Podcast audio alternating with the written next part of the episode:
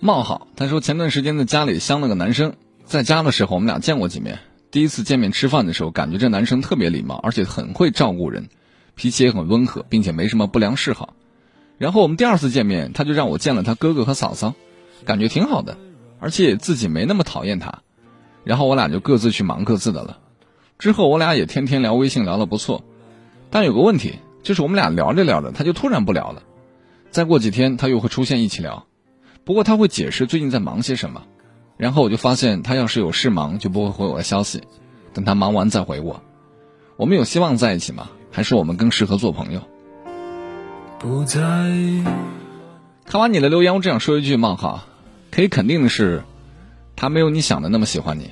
你琢磨琢磨，如果他真的喜欢你的话，不可能说忙到一天到晚都不回信息，或者说两三天、三四天不回信息。啊，如你所说，他几天之后才会想起来再给你回个信息，我觉得不太合理，不太合常理。